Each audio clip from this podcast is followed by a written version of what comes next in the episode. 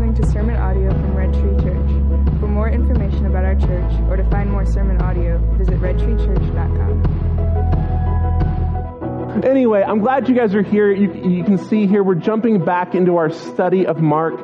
We took a pause on Mark uh, during the month of January so we could be reminded of some of our vision and what our, what our church is called to and some of the distinctives of our church.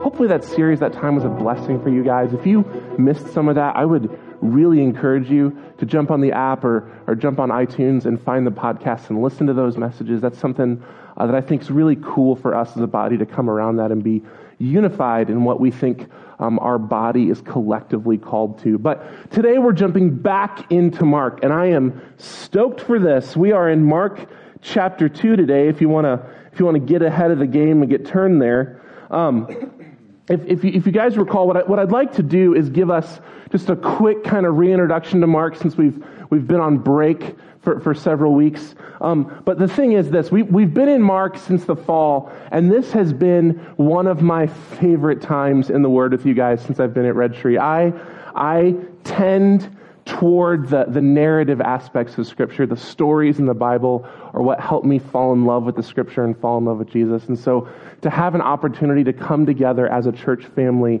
and walk through the story of Jesus' life and his work as, as told to us by, by Mark is just such a privilege. It's been really good for my heart. Hopefully, it has been for you guys as well. We're, we're going to be in Mark 2 today. We're going to be starting uh, in verse 18 of chapter 2. Uh, but before we jump into that, let me do a quick refresher for us. So, the first thing we want to talk about is this.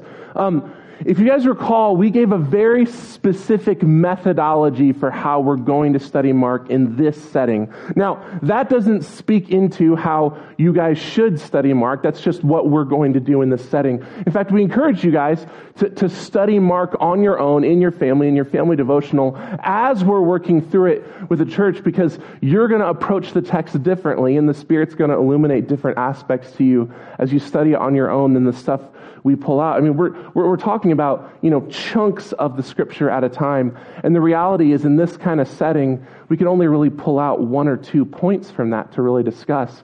And the reality is, there are infinite things the Spirit reveals from His Word every time you engage it. And so we strongly encourage you guys to be in Mark alongside what's going on on our Sunday morning gathering. So we talked about the way we're going to approach Mark as we study it is we want to do our best to let Mark speak for himself.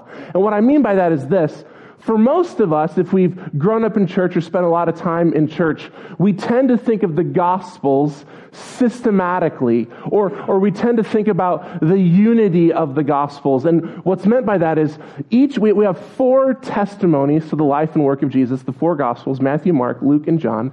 And each of those stories tells about the life, the person, the work, the message of Jesus from a unique perspective, right? Matthew was, was one of Jesus' 12 disciples. He was a strict, observing Jew, uh, in part because of his own story of betraying the Jewish people as a tax collector, right?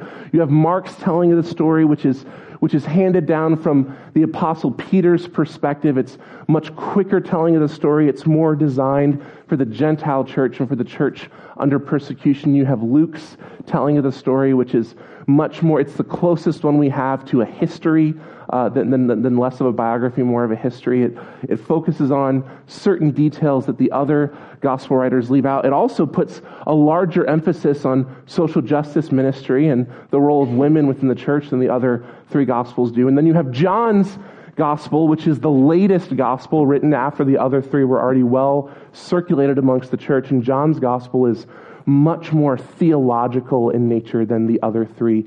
He's less concerned with telling the story than he is with establishing the doctrine of the gospel. So you have these four different perspectives on the person, work, life of Jesus. And what we tend to do is we unify them because each one tells similar or the same stories from different perspectives. And so we tend to mash them together because most of us have heard most of these stories from most of these perspectives. And so when you read Mark talking about the temptation of Jesus, you fill in all these blanks from Matthew's telling and Luke's telling, and you create the story. And there is nothing wrong with that, right? Like that's why God gave us the fourfold testimony of the Gospels. But for our purposes here, what we thought would be beneficial is let's let Mark speak for itself for a moment. And the reason, specifically with Mark, is that Mark is, out of the four Gospels, the one that is most necessary to be read on its own terms. Mark was the first one written, and Mark is the one that, that had the least amount of influence from, from outside writers. And, and on top of that, as, as, as it's become known, the more Mark has been researched, Mark's, Mark's intelligence, Mark's genius is not found in his writing. It's found in his construction, in his editing. Because Mark tells the story very simplistically. Mark tells the story very quickly in short bursts and lots of scenes that are interconnected with each other. And where you really begin to see the genius, the thoughtfulness, the, the, the inspiration in Mark's telling of the story is the way he chooses to weave it together, the way the stories play off each other. Theologians and scholars call this Markan sandwiches you guys remember this, it's this idea that Mark tells these short, quick stories that are all interconnected because the thought, the assumption was that Mark would be read out loud in its totality to an audience. And so you would hear the entire book spoken to you from beginning to end, not that you would be sitting down and reading it and studying it. And so the thought was that he put these short stories together so that as you're hearing them, you begin to interpret the stories through the lens of each other. The stories stories that touch each other. There's, there's parts in Mark where he'll start a story, stop it, tell another one, and then finish the first story with the idea of you melding the themes, the ideas together in your head. So, because of that, we thought, man, let's take a season and let's walk through Mark from Mark's perspective. Let's see what unique aspects, unique, unique presentations of the person of Jesus we see in the way Mark told his story. And I don't know about you guys, but so far for me, this has been an awesome time.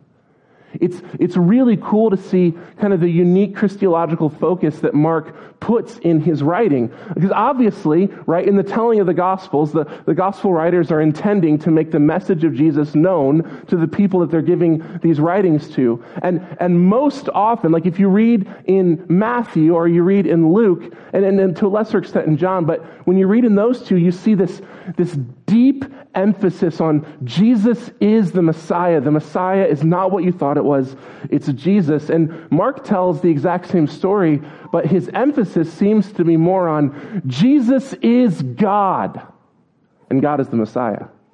And, and, you, and you see that throughout Mark's writing, this unique presentation of the person of Jesus, that obviously all the Gospels speak of the deity of Jesus, and all the Gospels speak of Jesus as Messiah, but the emphasis is nuanced enough that it, I think it's beneficial to give our time and our attention to it. So, what we've had in Mark up to this point is that essentially uh, we start with the ministry of John. Jesus is already an adult when he steps into the scene. Mark gets going quickly, it jumps straight into the action. You see Jesus a few verses into chapter one, and he's immediately being baptized, being driven off into the wilderness by the Spirit to be tempted and to fast, and then starting his ministry. Just bang, bang, bang, really quick. And he gets into it. And we, we get in the very, in about halfway through chapter one, we get Mark's summation of Jesus' message, which is found in Mark 1:15. The time is fulfilled, the kingdom of God is at hand. Repent and believe in the gospel. This is Jesus' message. The kingdom is here, the time is now. Repent, believe. Come on, let's do this. The way Mark tells of Jesus' message, there's this emphasis on immediacy. There's this emphasis on now. Don't think, don't wait, don't weigh it. The kingdom is now. Repent, believe, come with me. And so that's how the story goes. Jesus immediately starts preaching that message and doing miracles. And really quickly, a crowd gathers around him. The more he does these miracles, the more he preaches this message.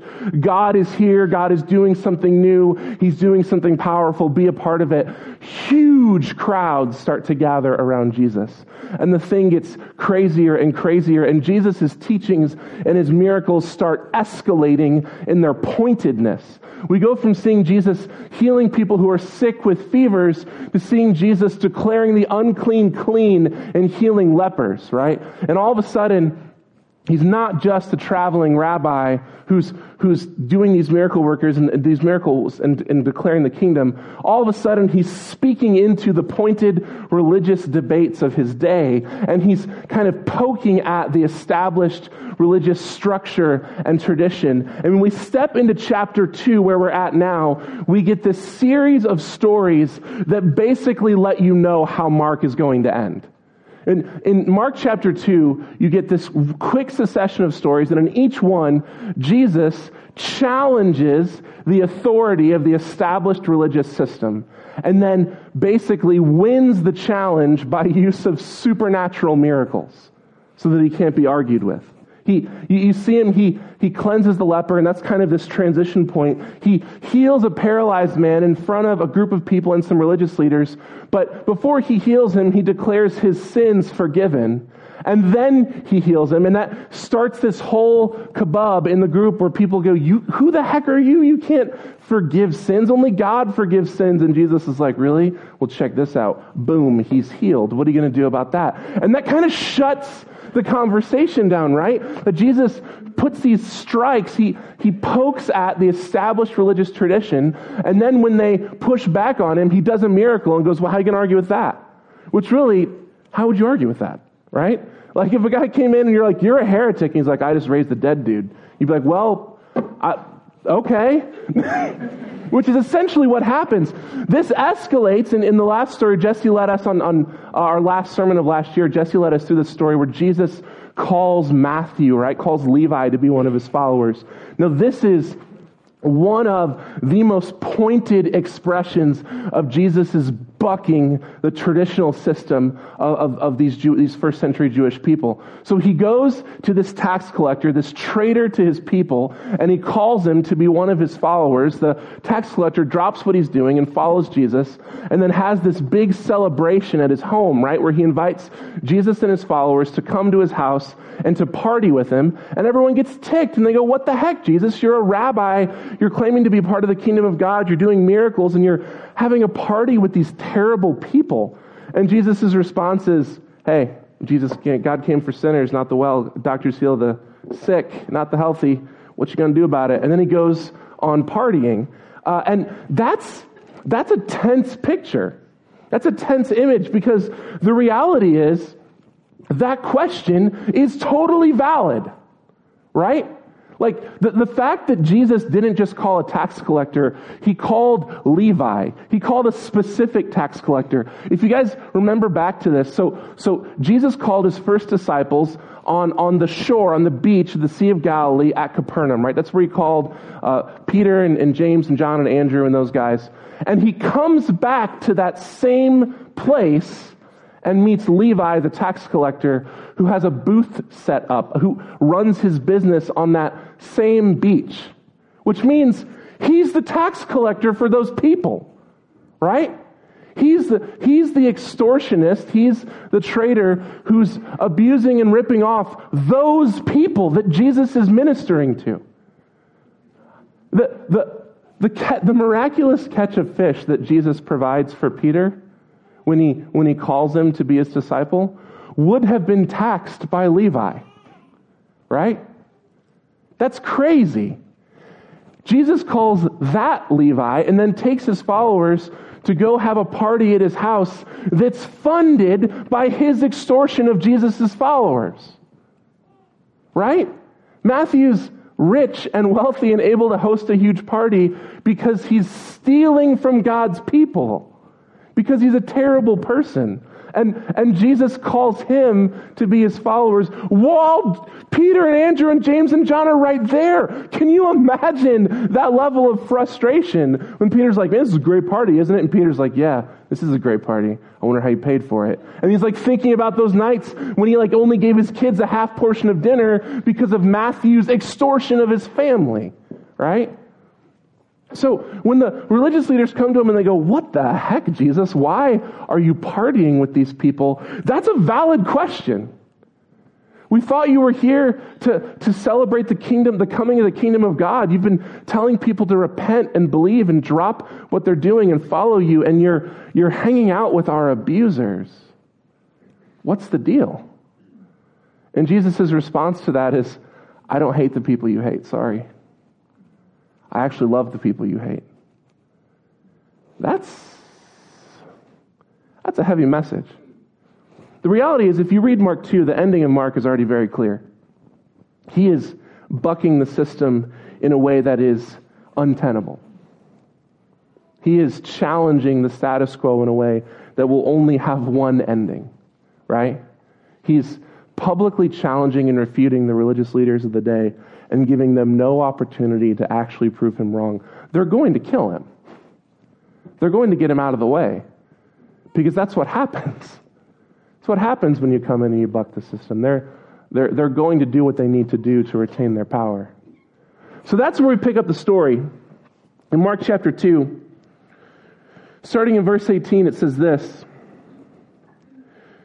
Now, John's disciples and the Pharisees were fasting, and people came and said to him, him being Jesus, Why do John's disciples and the disciples of the Pharisees fast, but your disciples do not fast? And Jesus said to them, Can the wedding guests fast while the bridegroom is with them? As long as they have the bridegroom with them, they cannot fast. The days will come when the bridegroom is taken away from them, and then they will fast in that day. No one sews a piece of unshrunk cloth on an old garment. If he does, the patch tears away from it, the new from the old, and a worse tear is made. And no one puts new wine into old wineskins. If he does, the wine will burst the skins, and the wine is destroyed, and so are the skins. But new wine is for fresh wineskins. This is the word of the Lord.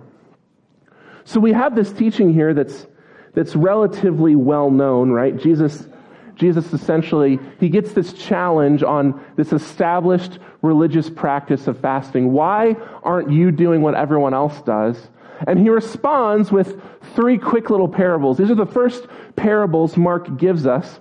And it's funny because he gives us no explanation of them. But, but Jesus responds to these challenges with parables, which is going to be kind of a norm for how Jesus engages in, in public dialogue and those things. But it's interesting to note here the way Mark sets up the story. This is immediately following Jesus' calling of Matthew and his celebration, his living it up at Matthew's house with all the sinners. Immediately after that, it lets you know well, now, the Pharisees' disciples and John the Baptist's disciples, they were fasting. So the people come to Jesus and they're like, why are you partying while they fast? right? And, and, and, what's interesting here is we have a transition. The, the first two stories before this have been the religious leaders, the scribes, the Pharisees, coming down from Jerusalem to challenge Jesus' teaching, to affirm whether or not he's orthodox. But whatever has happened here in this section of the story is upsetting enough that just the crowds that have been following Jesus kind of come to him and go, Hey, what's the deal with this? Why, why, are, you, why are you doing this? And Jesus responds with these three quick parables a wedding, some old clothes being patched, and wine and wineskins. Right? That's, that's Jesus' response to these people. I, I, want us, I want us to walk through a couple things here uh, just a couple like historical contextual pieces that I think we could easily miss. And then I think that'll, that'll bring us to, I think, a clearer picture of what Jesus is saying and what Mark intends. And then we'll, we'll, that'll wrap us around to Paul's teaching in 2 Corinthians. I think it'll be good. But essentially, what we want to talk about here is the context of why the question mattered, and then some context behind the actual parables Jesus uses, some historical context. So the first thing is this whole thing starts over fasting, right? The, the disciples of the rabbis of the day, whether they're Pharisaical rabbis or whether they're John the Baptist's crew, the disciples of those rabbis fasted, and they were fasting in this moment, right? This moment where Jesus and his disciples are partying, they're fasting. And so the people walk up and they go, Hey, why don't you do this? Why don't you do what they do? Now, the question there is actually really good for us to ponder for a second. Because the reality of it is, when it comes down to it, this passage is not about fasting. I mean, the, the fasting is the context for the conflict between Jesus and the established like religious system of his day. But the question is not about fasting. Fasting is in and of itself a good spiritual discipline that you should all partake in. Really, like you should all partake in it. Like Jesus is not setting aside a beneficial spiritual practice. So, really quick, let, let, me, let me answer the question what is fasting, and then what was meant by fasting in this statement. So, in the simplest form, fasting is a spiritual discipline where you deny yourself something you need or something you enjoy that you might more fully depend on and experience the person of God in your life. Right? You deny yourself something you need or something you enjoy that you might experience greater dependence on God. Biblically speaking, fasting is always from food. That's, that's the most normal way to fast. That's the biblical way to fast. You don't eat or drink anything except water. For a set amount of time, you, you purposefully deny yourself something you need that you might experience dependence on God. Jesus fasted for a long amount of time, right? And he has the famous line where, where Satan comes to him in his hunger and says, Hey, why don't you use your God powers and make some food? And Jesus says, Man does not live on bread alone, but on every word that comes forth from God. Right? Essentially saying, Yes, I need food, but, but I can depend on God. He can be my greater sustenance. I don't need to eat. This is, this is what fasting is denying yourself and experiencing dependence purposefully. And it is a powerful spiritual discipline. In, I, and, I would, I would really serious when I say this unless there's like a medical reason why you cannot fast from food, you should do this. It's a powerful spiritual discipline. It should be a regular part of your engagement of the person of God, of the person of Jesus, because it forces you to grow in dependence. Now, if you can't, if there are medical reasons you can't, there are all sorts of other beautiful ways to engage in fasting. Deny yourself things you enjoy. Set aside, set aside things that are pleasurable to you and experience greater dependence on Jesus. But I say that up front because we're not going to really talk about that today, because it's not really the issue. See, what, what, what's happening here is, biblically speaking, God only actually commanded a couple fasts. So if you go back to Leviticus 16, and if you read through maybe like Zechariah, you'll, you'll, find that God only commanded one fast of his people in Torah law, and that's once a year on the Day of Atonement, the people are to observe a 24 hour fast from sundown to sundown as they prepare themselves to basically mourn their sinfulness, to, to acknowledge their, their desperation, their uncleanness, their need before God they're to fast for 24 hours. After the exile, uh, the elders of the Jewish people instituted four other annual fasts that were ways of memorializing the loss that happened in the exile. The loss of the northern kingdom and, and the ten lost tribes, the loss of Jerusalem, the loss of the temple, the loss of worship, the loss of their independence. They mourned those things through, through set, like calendar days of fasting. Beyond that, uh, the Jewish people would call fasts uh, circumstantially, right? If there was something bad that happened, if someone died, when, when Miriam died in the wilderness, the Jewish people fasted. When Aaron died, they fasted as part of their mourning. So they could call fasting as a way of mourning a loss. They could call a fast amongst the people if they were worried about something in the future. There was an impending attack from a foreign nation or things like that. They might call these communal fasts, but they weren't scheduled, they were circumstantial. Beyond that, individuals were encouraged to participate in fasts as part of vows to God or part of free will offerings. A Jewish person who, who wants to just celebrate that God has blessed him that year might take a vow that he would be a Nazarite for so many months, or he might vow that he was going to offer some free will offerings and he might fast in preparation of that ceremony. These were things that were done, uh, they were encouraged to be done on a personal level as someone saw fit to honor and glorify God. That's the way the Old Testament describes fasting for God's people. But by the time Jesus steps on the scene, it has become something entirely different. You see, the Pharisaical sect was one of the largest religious sects in, in the Jewish day. And what they basically built their whole teaching around was this idea that the exile happened as punishment for Israel's sin. God had removed his blessing from his people because they didn't follow his law, and he had promised he would restore them through the prophets, through a Messiah. And if Israel wanted God to fulfill that promise, they needed to give themselves fully to the obedience to the law, to the way of living that God had prescribed. And so the Pharisees said, listen, we're experiencing God's wrath right now because of our sinfulness and our disobedience. We need to become a people who are devoted to the scripture, who are devoted to experience, who are devoted to righteous living. So we all need to do that.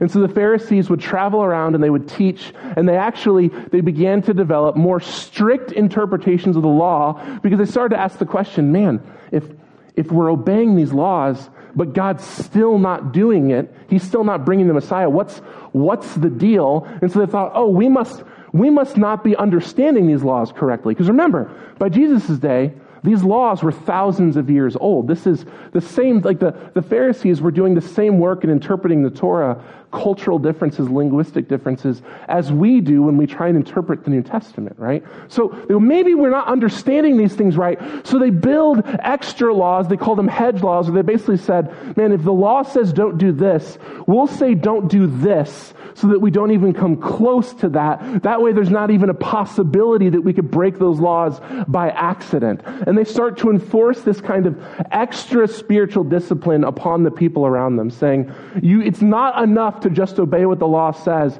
You, we need to go over and above and beyond because we have to convince God to send the Messiah. So as part of that, they started instituting personal fasts, not out of a sense of devotion or excitement or thankfulness, but to say, we need to fast as individuals to mourn how sinful our nation is and how they refuse to repent and to live under God's law. So we should all be fasting regularly to, to show that, that we're so sorrowful that, that the Jews around us might realize, oh my goodness, I'm, I'm causing this by my unrighteous living, so I should join with my Pharisaical brothers in, in mourning and fasting and obeying the law. And so the Pharisees would teach their disciples to fast twice a week on Mondays and on Thursdays. Now, these fasts weren't the same as the 24 hour sundown to sundown fast. They, they would essentially they would essentially fast from sun up to sundown. And so the way they would do that, since it was twice a week, is they would get up early and have their breakfast before the sun came up, and then they would skip lunch, and then they would have dinner after the sun went down. But so you know, whatever. They were just skipping lunch. Let's be honest. But but still, they did this twice a week, and and it became this this public spectacle where some of these well-known Pharisaical leaders, on it was a day that they would fast, they would like put on their grungy, dirty clothes. And they would not comb their hair and they would like wipe soot on their face. And they would walk through the city being like, It's okay. I'm fasting because you're all so sinful. Don't help me.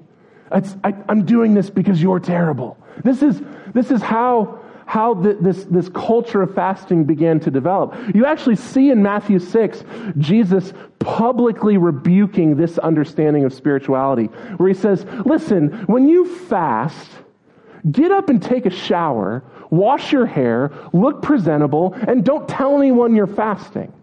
Right? He, he attacks this cultural understanding because essentially what, what, what the Pharisees were doing at that point, it had transitioned from, man, we're mourning how sinful our nation is, to let me show my neighbors how much more godly I am than them by walking around telling them that I'm suffering because they're terrible, right?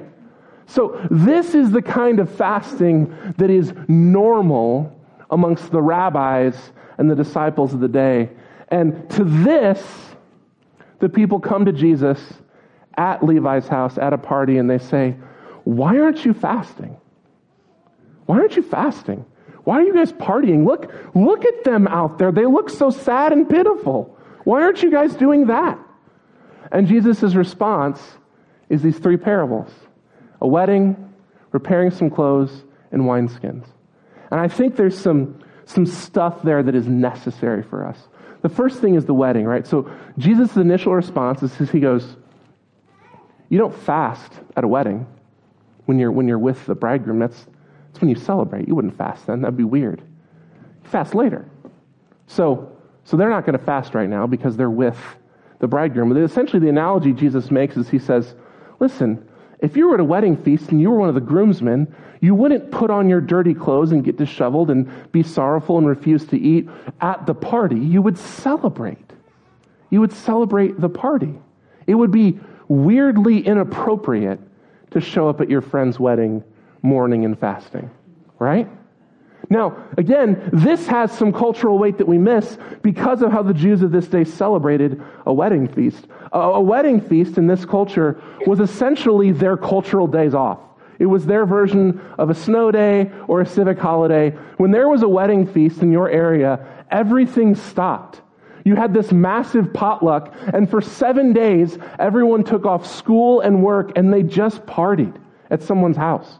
It was crazy. In fact, the cultural expectation of the day, if you were a rabbi, no matter your renown, no matter your office, whether you were on the Sanhedrin or whether you were some podunk country rabbi, if a wedding feast happened in the village you were in, you stopped classes, stopped lessons, and you went to the party with your disciples, and you refused to let them call you teacher while you were at the party. Instead, you were an equal guest and friend with them, and the rabbis were expected to dance and feast and sit at the table with their students, even though in any other setting that would have been horribly disrespectful.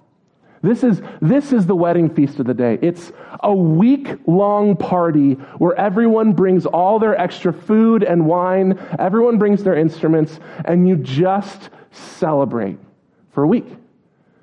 And at the end of it, when the bridegroom is done, whether he's out of money or out of wine or out of time and just really wants to go be with his wife on his honeymoon, he goes, Hey, everybody, party's done. Thanks. See ya. And they all leave and go back to life as normal. So Jesus invokes this image and he just goes, Man, you wouldn't fast at a party if you were one of the groomsmen. That would be ridiculous. And then he adds this line where he goes, But when the groomsman is taken away, then, then they will fast, which is a whole weird line in and of itself.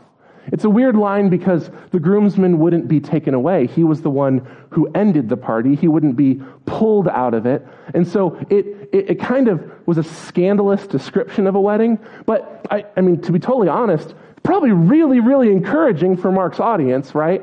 The, the hurdled and, and the huddled and hurting church being persecuted by Nero to hear that, hey, uh, sometime the party will be over and you will be sad and you will fast. That probably was really encouraging to them. But, but besides that piece, uh, I want you to catch something really interesting in, in, in Jesus' choice to use wedding imagery. And, and the thing of it is this Jesus, essentially, when it comes down to it, is, is talking about how this religious structure doesn't work because the Messiah is here, right? Why would you mourn at the wedding? Why would they fast? If the purpose of the Pharisees' fasting was to say, Oh Lord, please, we're sorry for sinning, send your Messiah. If the Messiah is there, you wouldn't keep doing it. You would start partying, right? So Jesus is essentially making that that point. But the fact that he chooses to use the wedding imagery is striking because in the Old Testament, in the scripture that these people had available to them, there were lots of images used for the Messiah a servant, a shepherd, a king, a warrior. But there was one image in the Old Testament that is never used for the Messiah, and that's a bridegroom. The image of the bridegroom in the Old Testament is reserved for one person, God, and his relationship to his people. And so when Jesus picks this imagery and says, why would you mourn? Why would you fast when the bridegroom is with you? This is a striking image. In one way, it's, it's, a, it's a veiled like reference to Jesus' own deity. But beyond that, Jesus is connecting the idea that the Messiah is God. The Messiah that you're fasting and longing for is the God of your people, and He is here and He is amongst you. So why would you fast? You should celebrate. And then he goes on and he gives these two images, right? If you get a tear in your clothes and you sew a patch on it, but the patch is new cloth that has not been shrunk, the first time you wash the clothes, the patch will shrink, it'll pull the stitches out, it'll rip, make the rip worse, it'll ruin the garment and ruin the patch. If you have wine that you need to ferment, it wasn't grape juice. If you have wine you need to ferment, and you put it in old wineskins, when it ferments, it will burst and ruin both. The idea here is the way the Jews made their wine is they would use goat skins. This is really gross. They would skin the goat whole and use this whole pelt, and they would use um, wax and string and different things to seal that into a big bladder. And they would put, um, they, they would actually, before they sealed it, they would rub it down with a mixture of salt and some, some different like fermenting agents like into the actual pelt of the, of the goat. They'd seal it up, beeswax, string, all those different things. Pour your grape juice in there, let it sit, and as it ferments, it would swell up because goat skin, I guess, is really stretchy. I don't know. but it would swell up, and when it reached a certain size, you knew the wine was ready, and you could, you know, pop it open and pour it out and, and have your party. Uh, and the idea is you couldn't put new wine, grape juice, back into an old used wineskin for two reasons. Uh, first off, the, the, the, the, actual fermenting agent would be mostly used up. That skin had, had served its purpose. But even if that weren't the case, if you put the new wine in there, as it started to ferment naturally and as it swelled up, that skin had already been swelled to its maximum capacity and it would split. It would ruin the skin and it would ruin the wine. You would lose it. You could not use an old wineskin for new wine. You could use it for water, you could use it for milk, you could use it for other things. You could not use it to ferment wine again. You need a new wineskin for new wine. You just do. You need it. So Jesus gives these three images at the same time, right? You wouldn't mourn if you were at the wedding. That would be inappropriate. You wouldn't sew a new patch onto an old piece of cloth, it would ruin the garment. You wouldn't put new wine into an old wineskin, it would ruin the wineskin. What, what Jesus is essentially telling these, these people who are listening to them is, you guys are missing it. The, the, the frame of reference you have for, for understanding what God is doing, it's just too old. It won't work. These old categories won't work. The kingdom of God is bigger than you think, and you simply cannot use a Mosaic framework to understand what God is doing now. Jesus is challenging the establishment of these people's very identity. He's, he's pushing in and just saying, listen, you think this is how God works, but it just isn't. It just isn't. You, you think that's the way it is, but you ha- you're, you're caught up in these traditions, these ideas, you're, you're locked into them, and they're just not accurate. And they're not sufficient. If you keep holding on to these things, you're going to miss it. This is, this is what he's telling the people. You're going to miss what God is doing. Think of Jesus' message up to this point. The kingdom is here. Repent, believe, follow. Don't think about it. Don't analyze it. Don't wait. Do it now. The kingdom is here. And he tells these people, listen, you are going to miss it. Amen. If you stay stuck in this, you're going to miss it. There's no time for you to try and use your old framework. Set it aside. Amen. There's something new going on. Think about that. That the question they ask of Jesus makes so much sense. If you were in their shoes, would you actually have been like, yeah, Jesus, yeah, yeah, that makes total sense. New wine, new wineskins. I don't think so. I think we would have really struggled with it because we're church people. We're used to traditions. We're used to having the in on how God works. And when someone stands up and says, hey guys, you're all wrong, God does things different, we usually go, ah, you're probably a heretic.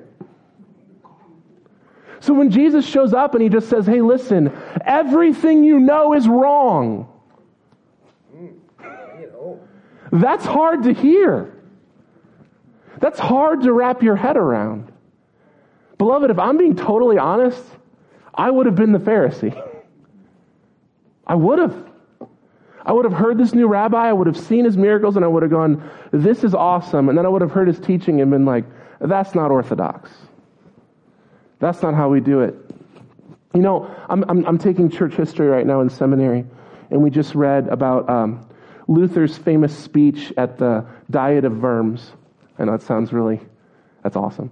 But in his speech, he's, he's, he's just been excommunicated and he's facing possible uh, execution from the Holy Roman Emperor. And he has this famous speech, you can look it up, where he essentially says, Disprove me from Scripture. Show me I'm wrong. Pull out chapter and verse. Show me what, where I'm wrong, and I will recant everything I said. But unless you can do that, I'm going to stand on the Word of God and stand on my conscience. Boom! And then he walks out of the room right? And we read that as Protestants and we're like, heck yes, you go, Luther, sola scriptura, woo! And that's where we end the story. but the reality is, he walks out of the room, storms out, because that's kind of how Luther operated. And the cardinal of the day, who was overseeing the proceeding, comes up and gives a formal response from the church. And I'm not going to lie, it's a good response. He walks up and he goes, Listen, everybody, this monk from the middle of nowhere that no one's heard of, that's been a professor at a three year old seminary for a year and a half, just stood up and told us that he read the Bible better than every pope, bishop, and cardinal for the last 1500 years.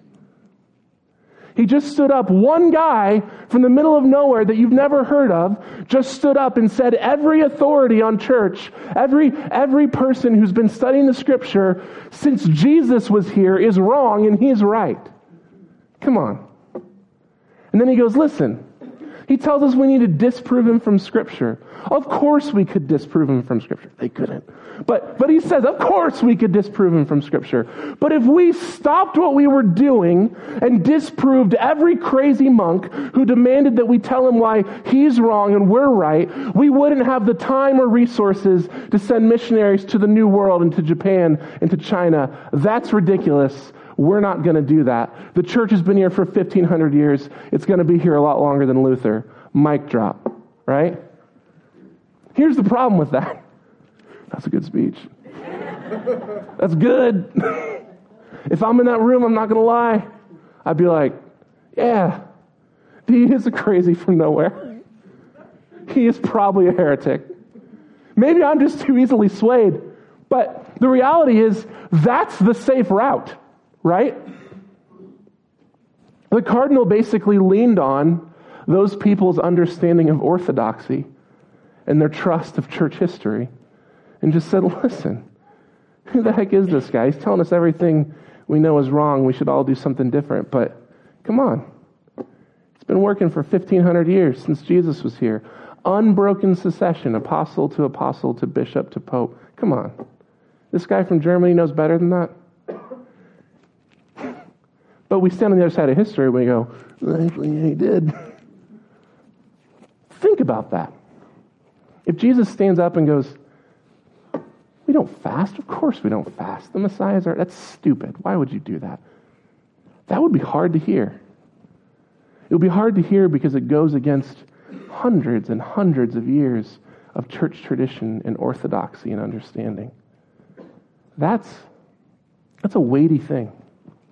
And that's something we should not cast aside lightly. It's really easy to demonize the Pharisees of Jesus' day and, and to look at the religious people of his day and just think of them as crazy. It's easy to do that. But the reality is, they thought Jesus was crazy, right? He was pushing on their, their very worldview, their worldview that was built on the sacred, revealed Word of God. That's heavy.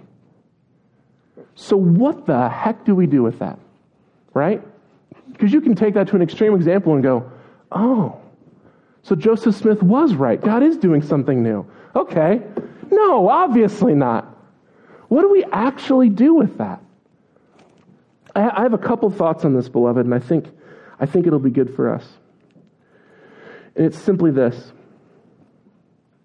you must throw away the old. You must. You must. If we are to be in this kingdom that Jesus is advancing, the old ways of engaging the world simply will not do. The ways of your flesh, the ways of your pride, the ways of your understanding, the ways that you have been taught by culture and life that this is how the world works, will not do. The world we live in is steeped in corruption and curse. And the narrative you have been taught by experience from the minute you were born is not the right narrative. The narrative that says you must seek your own benefit, you must stand up on your own and be self sufficient and be independent and make your own way, that simply will not do. It is not the way the kingdom of God operates. The kingdom of God is new and it is different and it is other. And to accept the kingdom is to reject the world. To accept the kingdom is to reject the false narrative of a cursed and dying world and to fall wholly at the feet of our Jesus and say, I desperately need you. I don't understand this. It's crazy. It's weird, but I know I need it. Amen. I need to be something new. Beloved, the kingdom of God is something new. Paul says in 2 Corinthians, For the love of Christ controls us because we have concluded this that one has died for all, therefore all have died. And he died for all, that those who might live no longer live for themselves, but for him who for their sake died and was raised. From now on, therefore, we regard no one according to the flesh. For even though we once regarded Christ according to the flesh, we regard him thus no longer. Therefore, if anyone is in Christ, he is a new creation. The old has passed away. Behold, the new has come. Beloved, there is a new life to be found in the kingdom of God, and the old way of understanding the world will not do. Jesus is not a that can be sewn onto your worldview to fix your problems. He is not. If you attempt to take Jesus and fit him over the things you don't like about your life, to go, I have a pretty good worldview, but there's a couple broken parts, and I wish this relationship was fixed, and I wish I didn't do this sin, and I wish I had more of this, and I'm going to stamp Jesus over that to try and fix it, that new patch will tear away from the old cloth and it will destroy it. You cannot do that. You want Christ? You give him everything. You put on a new garment. Paul said, You take off the old flesh, the dead man. You cast it away as an old, unneeded garment, and you put on Christ. There is no patching yourself into the kingdom. It is a new experience. Beloved, you cannot take Jesus and pour him into your worldview. Paul says Jesus poured himself out for our benefit. You cannot pour him into your existing construct for the world and think that the gospel will work in you and change you and, and fix what is wrong with you. Beloved, the reality is when wine ferments, it stretches that skin to the bursting point. If you pour Jesus into your existing worldview and you say, please fix this, he will break it. Because he's not content to fit into your capsule for him. Jesus demands something new of you. Cast away the old. New wine is for new wineskins. Beloved, let us cast off the old of this world. The things that so that cling to us that seem so real the idols we chase after, the self worth we seek to find through success and relationships and jobs, the sins that seem so habitual we cannot get away from them, the love of self that permeates everything we do, the fear of death and destruction and loss of control, everything in us that we have been told from birth this is how you succeed in the world. It will not work. Cast it away. It is garbage. It is not worth your time. It is not worth your energy. Beloved, in Christ, you are a new creation. You are a new wineskin, a new garment. Allow the new wine to be poured into you. Come on. Here's what it is, guys. You don't, you don't mourn at a wedding for a very simple reason. It's inappropriate. That's a time to celebrate. That's a time for joy. You don't fast when you're Jesus' disciple because you're with Jesus.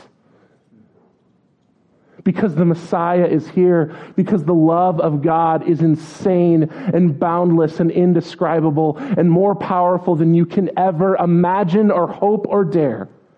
When you are with Christ, you do not fast, you celebrate. You celebrate. You praise, you worship, you revel in it. Beloved, because of the person and work and life of Jesus Christ, that is available to you. The Spirit of God dwells in the believer.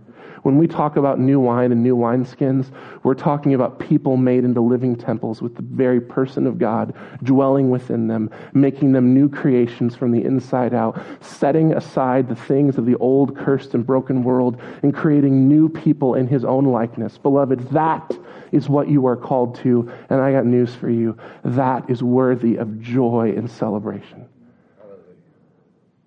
That is worthy of joy. We are with Jesus. The very Spirit of God is with his children. So do not fast. Do not hold on to the old things. Do not strive to, to keep your hands clenched to old ways of understanding the world that are not lasting and will fade away. Give yourself fully to the kingdom. Cast aside your sins and your old self.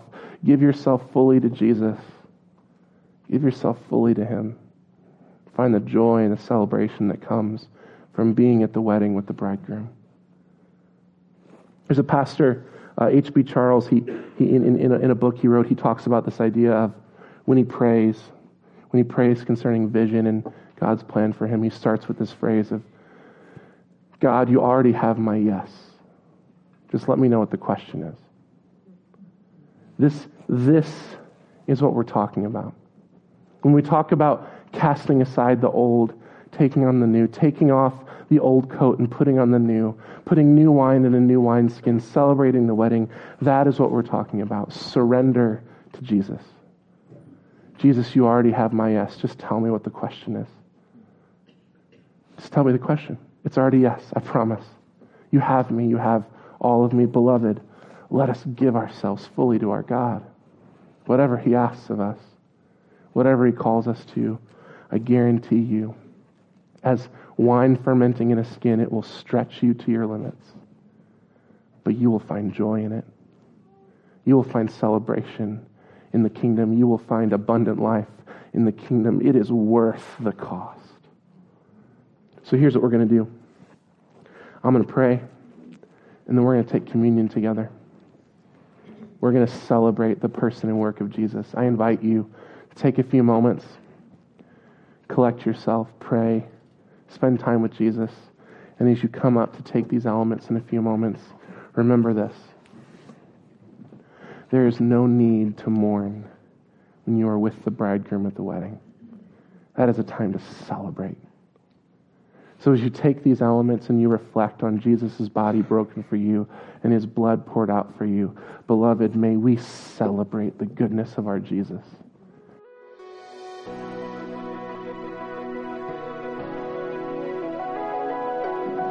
Thank you for listening to this sermon from Red Tree Church. Visit redtreechurch.com for more information.